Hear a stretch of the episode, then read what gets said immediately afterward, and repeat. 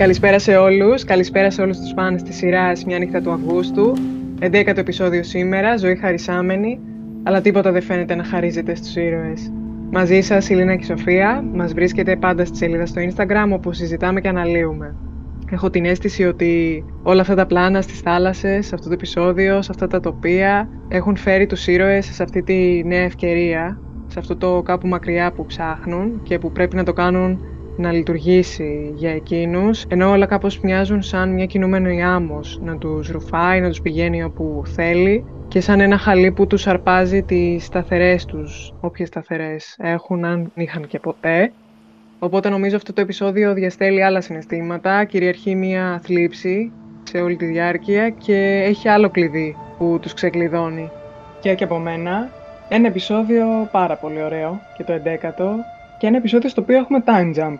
Δηλαδή ναι. πηγαίνουμε δύο χρόνια μετά, κάτι που σίγουρα έχει αλλάξει τους ήρωες, τους έχει μετακινήσει την ευτυχία ή τους έχει αφήσει σταθερούς την ε, δυστυχία τους. Και με αυτή την πρώτη σκηνή, με την αγάθη στο αυτοκίνητο, το Σταύρο, τη Γιώτα, φαίνεται πως με έναν τρόπο οι ήρωες έχουν το όχημα να πάνε στις δικές τους θάλασσες, στα αυτά τα τοπία που λες, να βρουν αυτό που ψάχνουν, αλλά κάποιοι είναι πιο θαραλέοι, κάποιους τους κρατάει πίσω η ανασφάλεια, οι φόβοι, κάποιες δεύτερες σκέψεις και τελικά μένουν πίσω.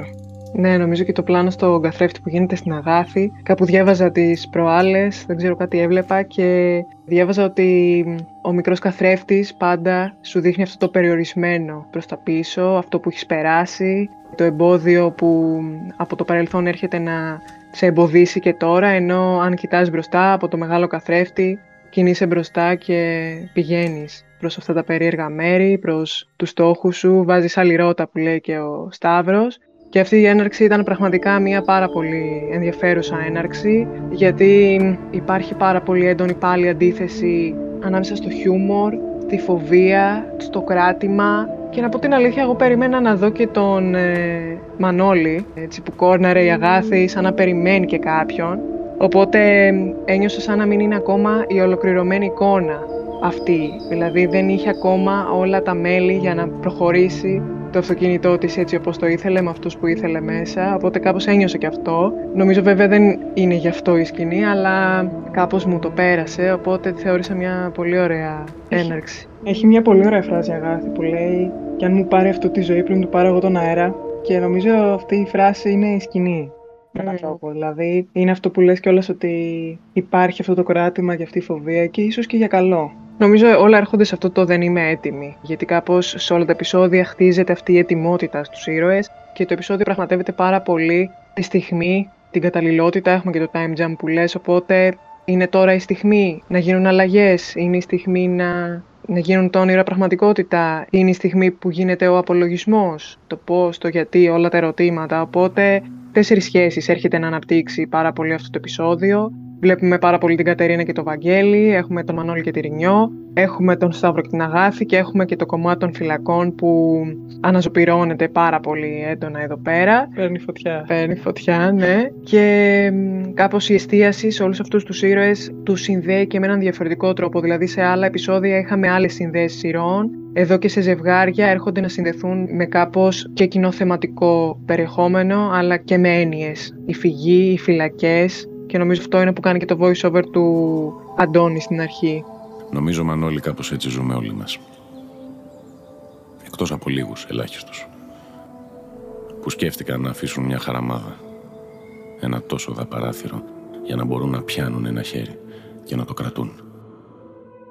Ένα χέρι μπορεί να είναι αρκετό για μια ζωή. Κι ίσως κάποτε αυτό το χέρι σε τραβήξει έξω και σε ελευθερώσει.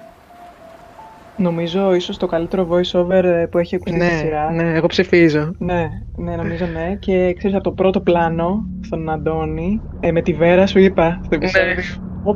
παντρεύτηκε, οπότε πάλι εδώ βλέπουμε πώς ο χρόνος έχει περάσει από τους ήρωες και τι έχουν αποφασίσει να κάνουν με αυτόν. Και γίνεται αυτή η σύνδεση που λες. Και μέσα από αυτό το γράμμα του Αντώνη βλέπουμε πως ο ίδιος έχει παραμείνει δεσμευμένος στη δική του φυλακή, στη φυλακή της μνήμης, παρότι αποφάσισε να προχωρήσει, πως και ο Μανώλης βρίσκεται εγκλωβισμένος στο δικό του κλουβί με μόνη του φυγή τις ζωγραφιές της Χριστίνας και της Ρινιός που του υπενθυμίζουν αυτή την αδράνεια να τις κρατήσει κοντά του. Πώς μετά πάλι γίνεται αυτή η καταπληκτική σύνδεση με το φυτό στον τοίχο και την ελίδα αυτή ναι, με την ε, ζωγραφιά της Χριστίνας που πάλι συνδέει και τον Μανώλη με τη Χριστίνα και τη Ρινιό αλλά και όσα λέει ο Αντώνης και πώς φυσικά υπάρχει και αυτή η αισιόδοξη νότα προς το τέλος με την εικόνα αυτή που βλέπουμε με τη Μαρία και το Κυρίτσι, μια εικόνα ευτυχίας και ένα χέρι που έρχεται να τραβήξει τον έναν προς τα πάνω και που είναι ένα χέρι ζωής που μπορεί να κρατήσει μια ζωή. Και αυτά τα χέρια βλέπουμε και στην ε, σκηνή με την ε, Κατερίνα και το Βαγγέλη που σκάβουν την άμμο, τη δική τους στεριά, αλλά αναζητούν και τη δική τους θάλασσα, δηλαδή ψάχνουν να κάνουν τα όνειρά τους πραγματικότητα μακριά κάπου μακριά, να βρουν αυτή την ευκαιρία που θα τους αποδεσμεύσει και θα τους κάνει επιτέλους ευτυχισμένους, γιατί τώρα ζουν σε μια στιγμή δανεισμένοι με έναν τρόπο. Αυτή που έχει ημερομηνία λήξης. Ναι, αυτό το κάπου μακριά είναι που φαίνεται να είναι στα όνειρα των χαρακτήρων γιατί ο Αντώνης έχει παραμείνει εκεί που είναι, είναι κοντά στα κύματα, κοντά στην ίδια τη θάλασσα, στο χωράφι της Άννας που η θάλασσα έχει και αυτό το περίεργο ότι είναι τα κύματα που σκάνε, που έρχονται, φεύγουν, τα πάντα ρί, αλλά όλα έχουν μείνει ίδια γιατί είναι φυλακισμένος της μνήμης, είναι υπόδουλός της και νομίζω ότι σε αυτό το επεισόδιο όλα κάπως έρχονται στο πώς θα βγουν από αυτές τις φυλακές πριν αυτή η θάλασσα τους σκεπάσει, πριν τους αφανίσει πριν τους βυθίσει στη δίνη της. Οπότε νομίζω αυτό γίνεται και στην πρώτη σκηνή Βαγγέλη Κατερίνας. Βλέπουμε πώς τα χέρια σκάβουν την άμμο, ψάχνουν για το άλλο τους μισό. Βλέπουμε πώς τα πολύχρωμα χρώματα που δεν έχει ξαναδεί, αυτό το κάπου μακριά γίνεται μία περιπέτεια νοητική, μία πρόταση ουσιαστική όμως που θέλει να εφαρμόσει και που αυτή η σκηνή γίνεται συγκινητική επειδή είναι από μόνη της, αλλά και επειδή στο τέλος αυτή η παράδοση σε αυτό το όνειρο, σε αυτή την εικόνα που της περιγράφει και που ξέρει ότι δεν είναι πλαστή, δεν είναι ψεύτικη. Δεν είναι αυτό μακρινό, το απλησίαστο, αλλά μαζί μπορεί να το κάνουν γιατί σε τίποτα δεν διαφέρουν από όλους αυτούς που έχουν τολμήσει και τα έχουν καταφέρει. Έρχεται στην τελευταία σκηνή να σβήσει με το χειρότερο τρόπο, γιατί εκεί που παραδίδεται εκεί που αφήνει το συνέστημα να κυριαρχήσει της λογικής, εκεί που και εκείνη γίνεται παρορμητική μπροστά στο σταθακάκι και εκεί που και ο Βαγγέλης αφήνει τον εαυτό του χαλαρό απέναντι στα ένστικτα, γίνεται το κακό. Γιατί το κακό παραμονεύει και το κακό έχει τα μάτια του παντού μέσω του χρόνου και φέρνει για μένα στη σειρά αυτό το ερώτημα της ματαιότητας. Γίναν όλα αυτά για το τίποτα και πώς σε όλες τις σχέσεις που βλέπουμε σε αυτό το επεισόδιο και γενικότερα το βάρος μετατοπίζεται σε έναν από τους δύο ήρωες. Δηλαδή εδώ πέρα έχουμε την Κατερίνα και πώς όλη αυτή η ιστορία έρχεται ως αντίκτυπος να την επηρεάσει και πώς αυτή η ματαιότητα μπορεί να μην είναι μάταιη στο τέλος, επειδή μπορεί κάπως και πρέπει να διαχειριστεί.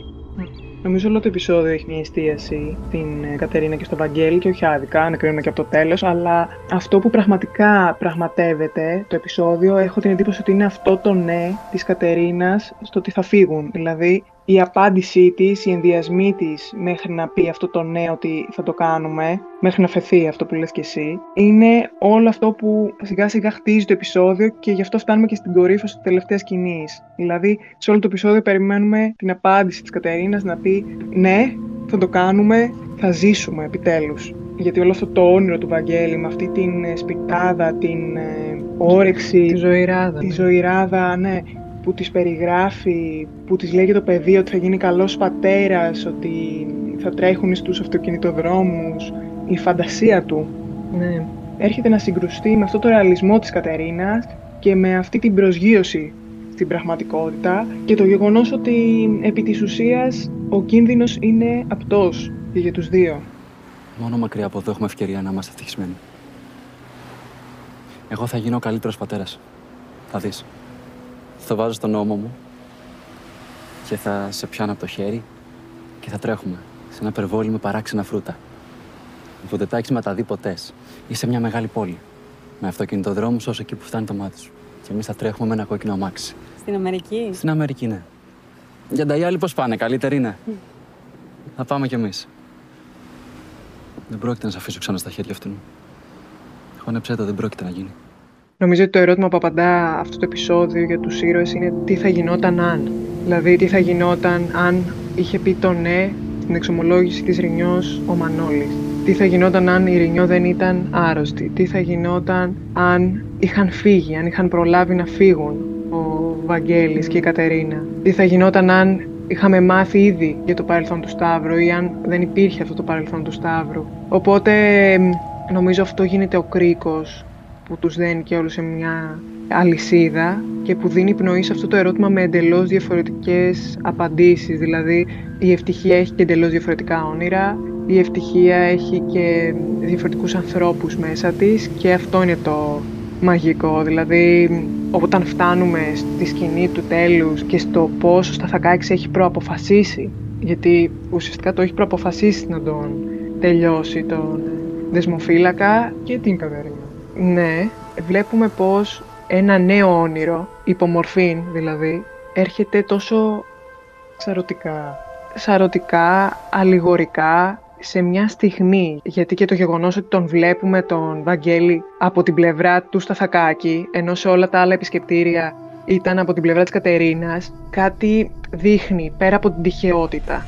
Τίποτα δεν είναι τυχαίος σε αυτή τη σκηνή, ούτε το γεγονός ότι ο Βαγγέλης είναι από την πλευρά του Σταθακάκη, ούτε ότι το ναι της Κατερίνας έρχεται ακριβώς αυτή τη στιγμή που μέσα σε αυτό το κλίμα της φυλακής βλέπουμε δύο χαμόγελα, δηλαδή τι πιο πρωτοφανές, ούτε και αυτό το βλέμμα της Μαρίας προς τον Βαγγέλη επίσης όταν μπαίνει στο δικό της επισκεπτήριο είναι τυχαίο.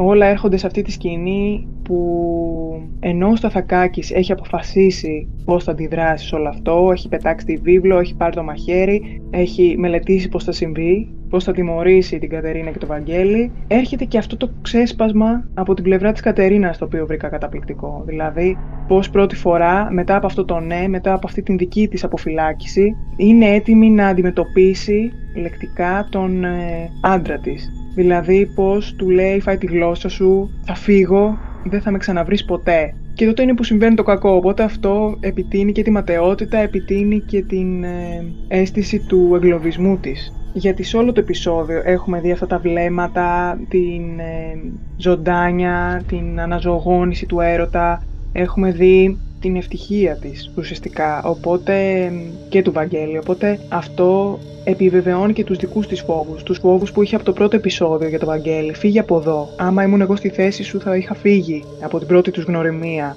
οπότε είναι και συγκινητικό το πώς οι δικοί της φόβοι, πώς οι δικές της προειδοποιήσεις ε, επιβεβαιώνονται σε μια στιγμή και πώς το βλέμμα αυτό του Βαγγέλη στο τέλος, που αφορά μόνο την Κατερίνα, έχει αυτό το παράπονο ότι δεν πρόλαβαν ότι τα ονειρεύτηκαν αλλά δεν τα έζησαν. Αλλά και ότι, ξέρεις, αυτό το όνειρο τουλάχιστον ήταν για λίγο η ελευθερία της. Νομίζω η σειρά ξέρει πραγματικά να κάνει τους καλύτερους θανάτους, να φαίνονται φανταστικοί, ναι. γιατί εντάξει, οπτικά είναι η σκηνή αριστούργημα, ναι. οι κραυγές, το μοντάζ, οι άνθρωποι πίσω από τα σίδερα, οι άνθρωποι μπροστά από τα σίδερα, το παίξιμο του Χαλκιαδάκη φοβερό, η κραυγή στο τέλος, το make-up. Δηλαδή όλα τα στοιχεία που απαρτίζουν σκηνή την κάνουν να ξεχωρίζει, την κάνουν τραγική, είναι τραγική, αλλά την κάνουν ακόμα πιο τραγική. Η αντίθεση πάλι σίδερα μέσα έξω είναι που για μένα τέμνει το όνειρο στη μέση, ότι, ότι δηλαδή εκεί που τα χέρια τους πριν ήταν ενωμένα, εκεί που μπορούσε να τον πλησιάσει, εδώ τώρα δεν μπορεί ούτε καν να τον αγγίξει, δεν μπορεί ούτε καν να τον πλησιάσει. Και πώς και ο Σταθακάκης χάνεται μέσα στο πλήθος των ε, κρατουμένων, το πώς γυρνάει πίσω το βλέμμα του έχοντας τελειώσει αυτό το νεαρό, που έχουμε άλλα δύο τέτοια πλάνα σε αυτό το επεισόδιο, εδώ με διαφορετική σημασία. Και ήταν μια σκηνή που την βάζω στις πολύ top ήταν πραγματικά καταπληκτική σκηνή, μοναδική δηλαδή. Και όλες οι λεπτομέρειες και τα αίματα και αυτό ήταν, ήτανε μοναδικό. Και ξέρεις, από εκεί που έχουμε στο 7 το γεγονός ότι ο δεσμοφύλακα σώζει την Κατερίνα από τα δικά της σκοτάδια, από την δική της αυτοκτονία, την απόπειρα. Τελικά έρχεται στην Κατερίνα το γεγονός ότι εκείνη δεν πρόλαβε να το σώσει. Δεν μπόρεσε να κάνει τίποτα γι' αυτό και επιτείνει πάλι ξανά αυτή τη ματαιότητα του εγκλωβισμού, της φυλάκισης, και αυτής της αγωνίας ότι τι θα γίνει από εδώ και πέρα. Και επίσης είναι μια πάλι του νέου και του παλιού, δηλαδή πώς αυτός ο άντρας, ο μεγάλος, κατάφερε να εξολοθρεύσει το νεανικό στοιχείο, το νεανικό έρωτα, την ελευθερία ενός νέου ανθρώπου. Δηλαδή για μένα έχει να κάνει και με αυτό η ματαιότητα, ότι δεν κέρδισε απλά το κακό mm. επί του καλού, αλλά κέρδισε και το Παλιό. ε, το, το παλιό κέρδισε και το διεφθαρμένο έναντι του εφηβικού, του ζωγόνου. Ναι, αλλά πάλι και το γεγονός ότι τι θα γίνει από εδώ και πέρα. Και αν θα ξαναφεθώ ποτέ ξανά. Δύσκολο. Δύσκολο. Δύσκολο, πολύ δύσκολο. Τα όνειρά όμως φαίνεται να είναι μισά και για τον Μανώλη και τη Ρινιό, που ο Μανώλης μέσα από τις ζωγραφιές του καταφεύγει στις μνήμες του για εκείνη. Κάπως και μέσα από το voice over έχω την αίσθηση και ότι και ο Αντώνης που δεν τον έχουμε δει πολύ, ζει μέσα από τον Μανώλη στη σειρά όλος αυτός ο εγκλωβισμός. Μας δίνει και στοιχεία και για τον Αντώνη δηλαδή. Και βλέπουμε πώς έρχονται αυτά τα νέα για την ε, Ρινιό να το χτυπήσουν ένα δικό του καμπανάκι. Έχει απέναντι και αυτό το κλουβί με το πουλί μέσα της Χριστίνας, το κοιτάει, είναι φυλακισμένο και αυτό. Αλλά αυτό το πουλί που είναι η Ρινιό είναι φυλακισμένο για άλλους λόγους τώρα. Είναι κοντά στην εξοχή, με τα χρώματα, με τη θάλασσα, με το ρυθμό των κυμάτων, αλλά είναι φυλακισμένο γιατί η ασθένεια το έχει εγκλωβίσει πάλι και ο Μανώλης μαθαίνει γι' αυτό. Μου άρεσε πάρα πολύ στη σκηνή που δεν ακούστηκε ποτέ τίποτα, το, το καταλάβαμε μέσω της εικόνας, ότι η Αγάθη και η Γιώτα το κράτησαν για εκείνες, ότι... Μυστικό. Ναι, ότι άλλο θα πρέπει δηλαδή να είναι το κίνητρο που θα κάνει τον Μανώλη να σηκωθεί από αυτόν τον καναπέ και τα πόδια που έχει αράξει εκεί για να τον πάει κοντά της, να τον φέρει κοντά της. Οπότε σίγουρα νομίζω ότι εκεί ο Μανώλης αντιλαμβάνεται πως οι φυλακές μπορεί να είναι και πιο πραγματικές. είναι πιο υπαρκτές, πιο άμεσες, πως και ο ίδιος και η καταστροφικότητα που λέει ότι φέρει, καμία φορά πρέπει να κάνει στην άκρη. Γιατί έχει να προσφέρει κάτι άλλο και ας μη του φαίνεται που λέει. Ναι. Αυτό που βρίσκω εγώ έτσι και μοναδικό σαν σύνδεση αυτή τη σκηνή με την επόμενη είναι πως ενώ το πουλί είναι εγκλωβισμένο στη σκηνή αυτή με το Μανώλη, πώς μετά πηγαίνοντας στη Ρινιό, της λέει: Μην εγκλωβίσεις αυτά τα λουλούδια στο βάζο. Πώς σου πάει η καρδιά να τα κόψεις και να τα βάλεις εκεί μέσα. Αντί να ανθίζουν από μόνα τους, να είναι στο περιβάλλον τους και είναι αυτή μια σύνδεση έτσι κάπως δηλωτική και για τη δική του απελευθέρωση από αυτό το βάζο της μοναξιάς, της αδράνειας, της μη επιλογής να της κυνηγήσει. Που μόνο ο ίδιος ποτίζει κιόλας. Και αφήνει να μαραζώνει. Ναι, ναι. ναι. Αλλά μου άρεσε σε αυτή τη σκηνή που λες και η αντίδραση πάρα Ναι, πολύ. ναι. Πάρα πολύ. Πώς πάμε πάλι στα κύματα.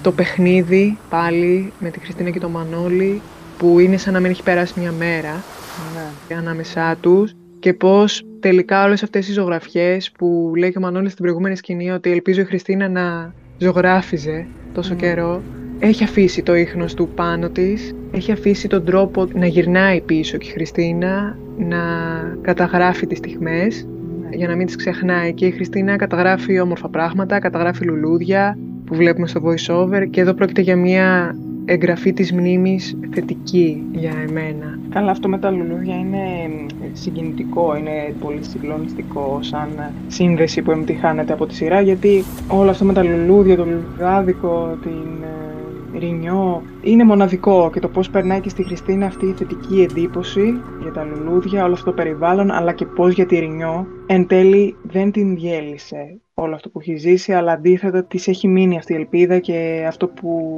συμβολίζουν τα λουλούδια δηλαδή είναι συγκινητικό από μόνο του και είναι ένα highlight Τη διέλυσε απλά με άλλους τρόπους νομίζω εγώ. δεν το αφήνει να τη διαλύει πιο πολύ. Εγώ εκεί το κατευθύνω. Μμ, ναι, πάντως με την ασθένεια την έχει διαλύσει με άλλο τρόπο. Δηλαδή μπορεί να μένει τα λουλούδια, αλλά κάπως η μοίρα έρχεται να την ε, ισοπεδώσει. Ναι.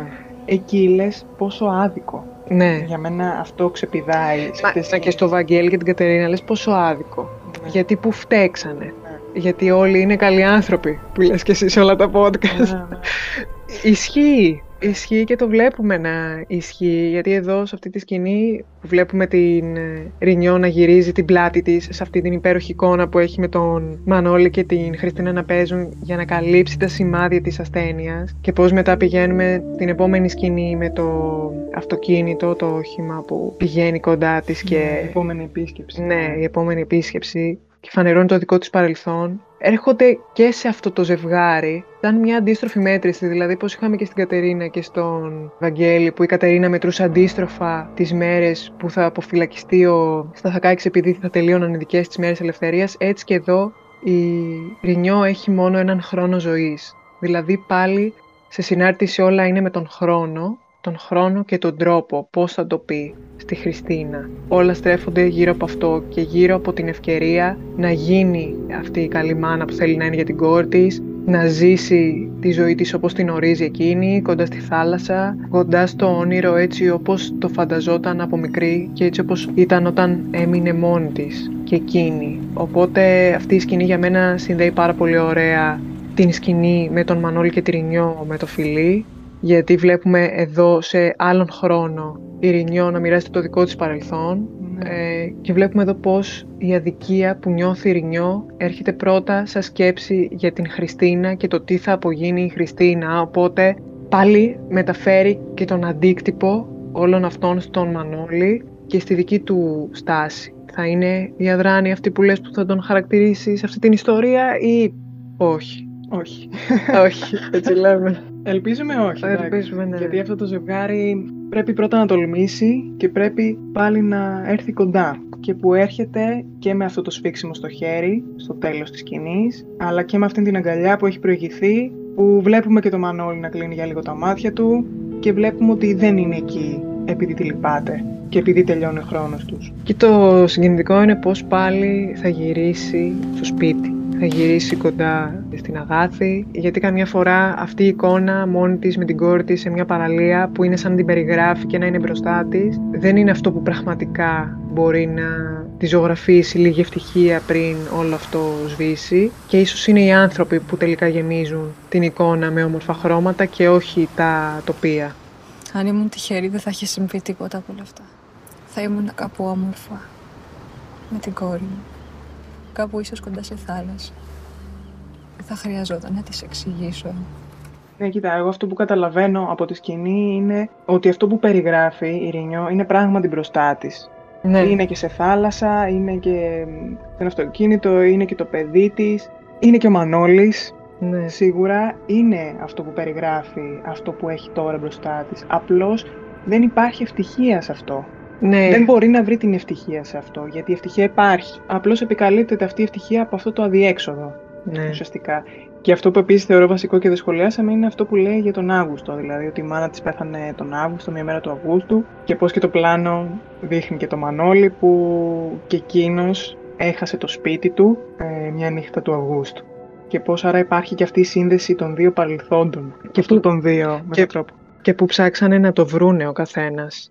Ο Μεν Μανώλης έφυγε για την Αθήνα, η Δερινιό για τους Μολάους και τι αντικρίσανε στα μέρη που πήγανε και πώς καταλήξανε και όλα αυτά κάπως τους συνδέουν. Ναι, γιατί όπως είπες εσύ πριν για τη σκηνή με το φιλί, αυτή η σκηνή κάπως συμπληρώνει και τη σκηνή αυτή μετά τον ξυλοδαρμό της Ρενιός που είχε πάει ο Μανώλης στο δωμάτιό της και λέγανε ότι δεν μου έχεις μιλήσει για το παρελθόν σου. Ναι. Σαν να είναι χρωστούμενα αυτά τα παρελθόντα να τα ανταλλάξουν με έναν τρόπο. Πάντως νομίζω ότι το παρελθόν κυνηγάει και το Σταύρο σε αυτό το επεισόδιο και για μένα όλα καταλήγουν στη σκηνή της εξομολόγησης της αλήθειας του, στον καναπέ μεταραγισμένα, στον καναπέ που γνωρίστηκαν, στον καναπέ όπου η αγάθη του εξήγησε ότι αυτά τα ραγισμένα τα αγαπάει και που εδώ ο Σταύρος είναι ένα ραγισμένο και που όμως δεν τον καταλαβαίνει όσο τα υπόλοιπα γαλματάκια, ίσως δεν του έχει δώσει ακόμα τον χώρο στη βιτρίνα για να το κοιτάξει καλύτερα, να το αφουγκραστεί παραπάνω και όλα αυτά τα λόγια που έχουν προηγηθεί για τα αστέρια να τις τα περάσει στο λαιμό το φεγγάρι που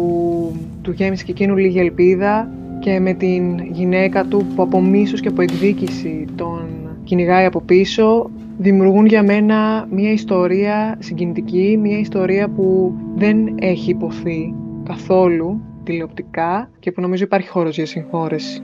Συμφωνώ πάρα πολύ σε αυτό που λες ότι δεν μας έχει παρουσιαστεί τηλεοπτικά κάτι αντίστοιχο, γιατί εδώ βλέπουμε μια αντιστροφή των πραγμάτων. Δηλαδή, πώς και από την πλευρά του άντρα αντιλαμβανόμαστε μια κακοποιητική διάσταση, πώς είναι ας πούμε ο εξευτελισμός, η κοροϊδία και αυτή η εξομολόγηση του Σταύρου που έρχεται σε αυτό το χρόνο είναι μια συγκινητική στιγμή. Γιατί κυρίως γίνεται η σύνδεση και με τα προηγούμενα επεισόδια ότι όλο αυτό ότι κάποια μέρα θα τη βρω την ευτυχία, ότι κάποιο νόημα πρέπει να έχει η ζωή μου.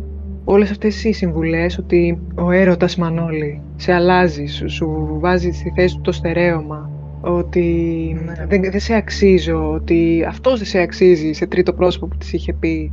Ακόμα και στην προηγούμενη σκηνή ότι σε ευχαριστώ γιατί δεν πίστευα ποτέ ότι θα βρω την ευτυχία. Όλα αυτά δυναμώνουν όλο αυτό το έλλειμμα αγάπης που είχε νιώσει από παιδί και που αναγνωρίζει στην αγάπη.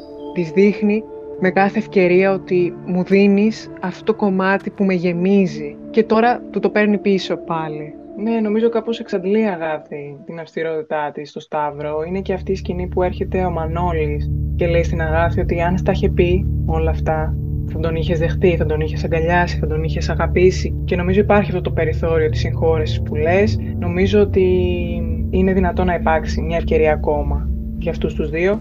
Και φαίνεται πραγματικά πως αυτή η αποκάλυψη δεν μπορεί να ανατρέψει την πιο ωραία βραδιά της ζωής τους, πως αυτά τα χαμόγελα που ζωγραφίζει αυτή η πρόταση με το δαχτυλίδι, η πρόταση γάμου, αλλά και πως σβήνει τους προηγούμενους καυγάδες που είχαν, δεν μπορούν να φύγουν μόνος μιας επειδή έγινε αυτή η αποκάλυψη και που φαίνεται πραγματικά πως ε, αυτή η γυναίκα που έχει έρθει, η γυναίκα του Σταύρου, κινείται από το μίσος, κινείται από την εκδίκηση και κινείται από μια κακία. Απλά για την αγάθη το ερώτημα που την αφορά είναι να μην ξαναπληγωθεί ξανά. Ναι. Και το νέο εκκίνημα είναι που βάζει και ρώτα στο επεισόδιο, γιατί και ο Μανώλης αυτή τη σκηνή της λέει ότι εσύ μπορεί να ξαναξεκινήσεις. Το ερώτημα είναι αν έχει τη δύναμη να το ξανακάνει και αυτό είναι που την απασχολεί ψυχολογικά την ηρωίδα νομίζω.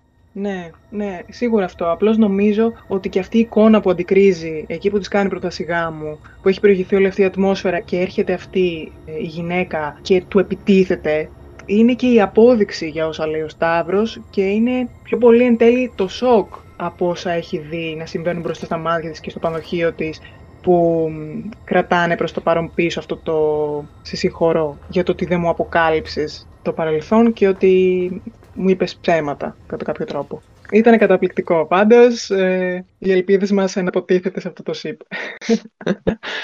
Οι μεγάλοι έρωτες ξεκινάνε με ραγισμένα. Με ραγισμένα. Οπότε έτσι και εδώ.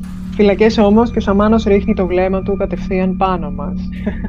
ε, ναι, και πάνω στον Ανδρέα που αυτή η επιμονή του, αυτή η σιωπή του. Σιωπή, ναι, η σιωπή είναι η πιο εκοφαντική. Ναι. Οπότε αυτή η σκηνή για μένα έρχεται πάρα πολύ ωραία εδώ, σε αυτό το σημείο που έχουμε δει το κήρυγμα του χρόνου στο προηγούμενο επεισόδιο, έχουμε δει πώς το χάδι γίνεται γροθιά και πώς εδώ εναλλακτικά γυρνάμε στο κυνήγι στο 1933 και που αυτό το πουλί δίνει τη συγχώρεσή του μέσω του Σαμάνου. Μια σκηνή του επεισοδίου θα έλεγες. Μια δύσκολη σκηνή στην ερμηνεία της, θα έλεγα.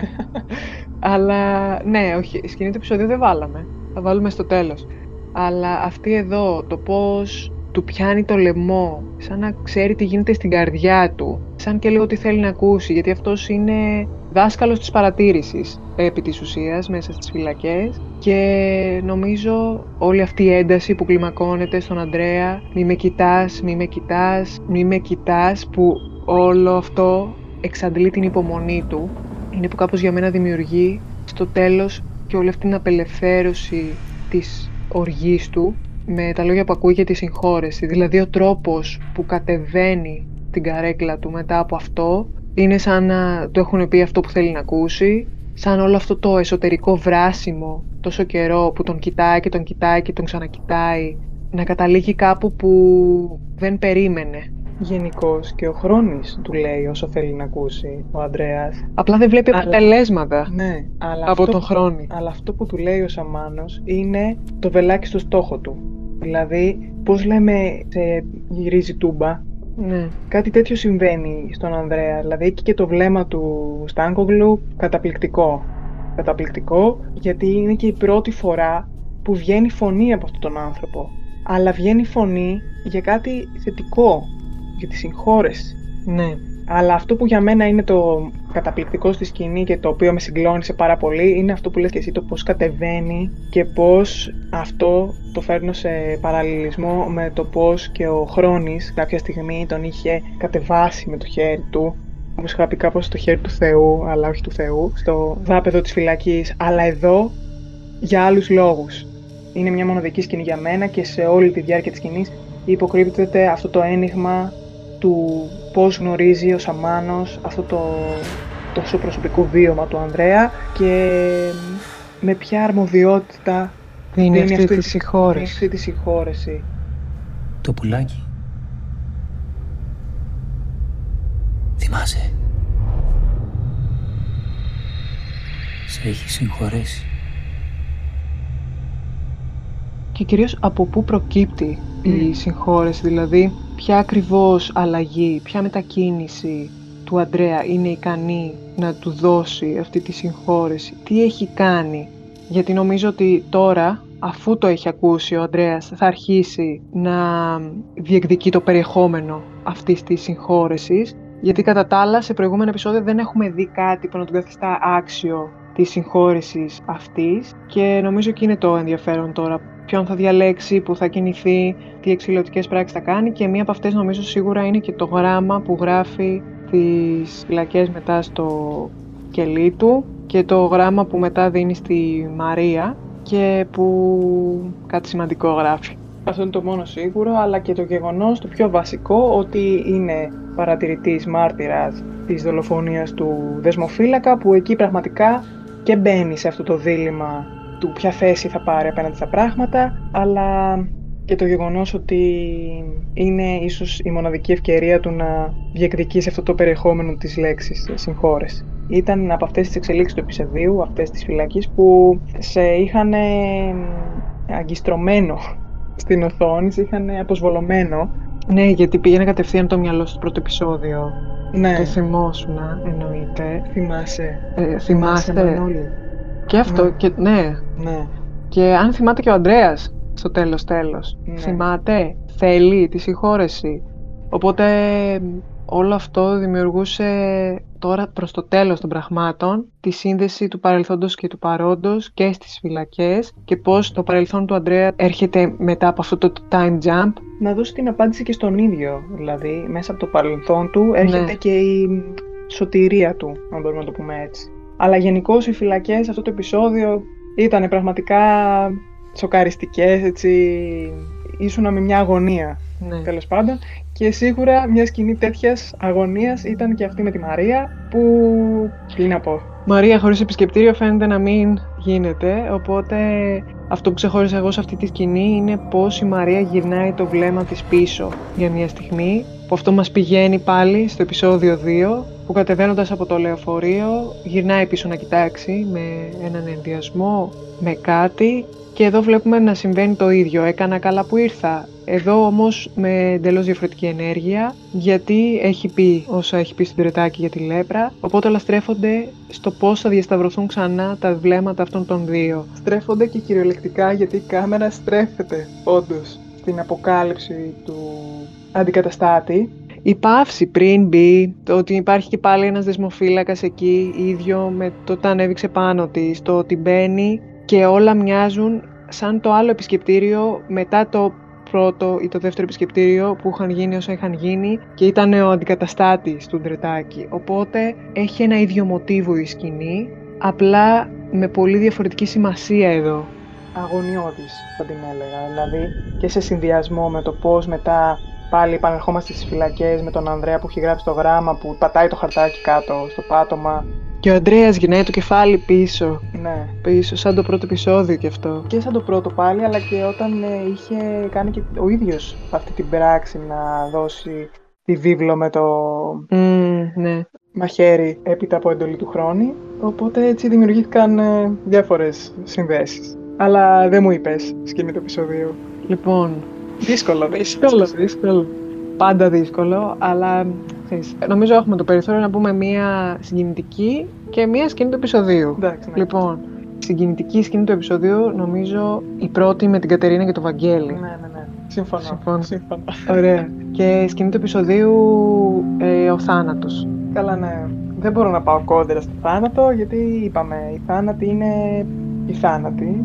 Οπότε δεν μπορώ να πω όχι, αλλά για μένα ήταν αυτή με τον Σαμάνο. Άμα μπορούσα να βάλω και μια δεύτερη, σίγουρα θα ήταν αυτή με τον Σαμάνο. Γιατί είχε κάτι το μυστικοπαθές, ε, είχε μια ε, ενέργεια άλλη. Ναι. Από τα βλέμματα, από όλο. Οπότε ναι.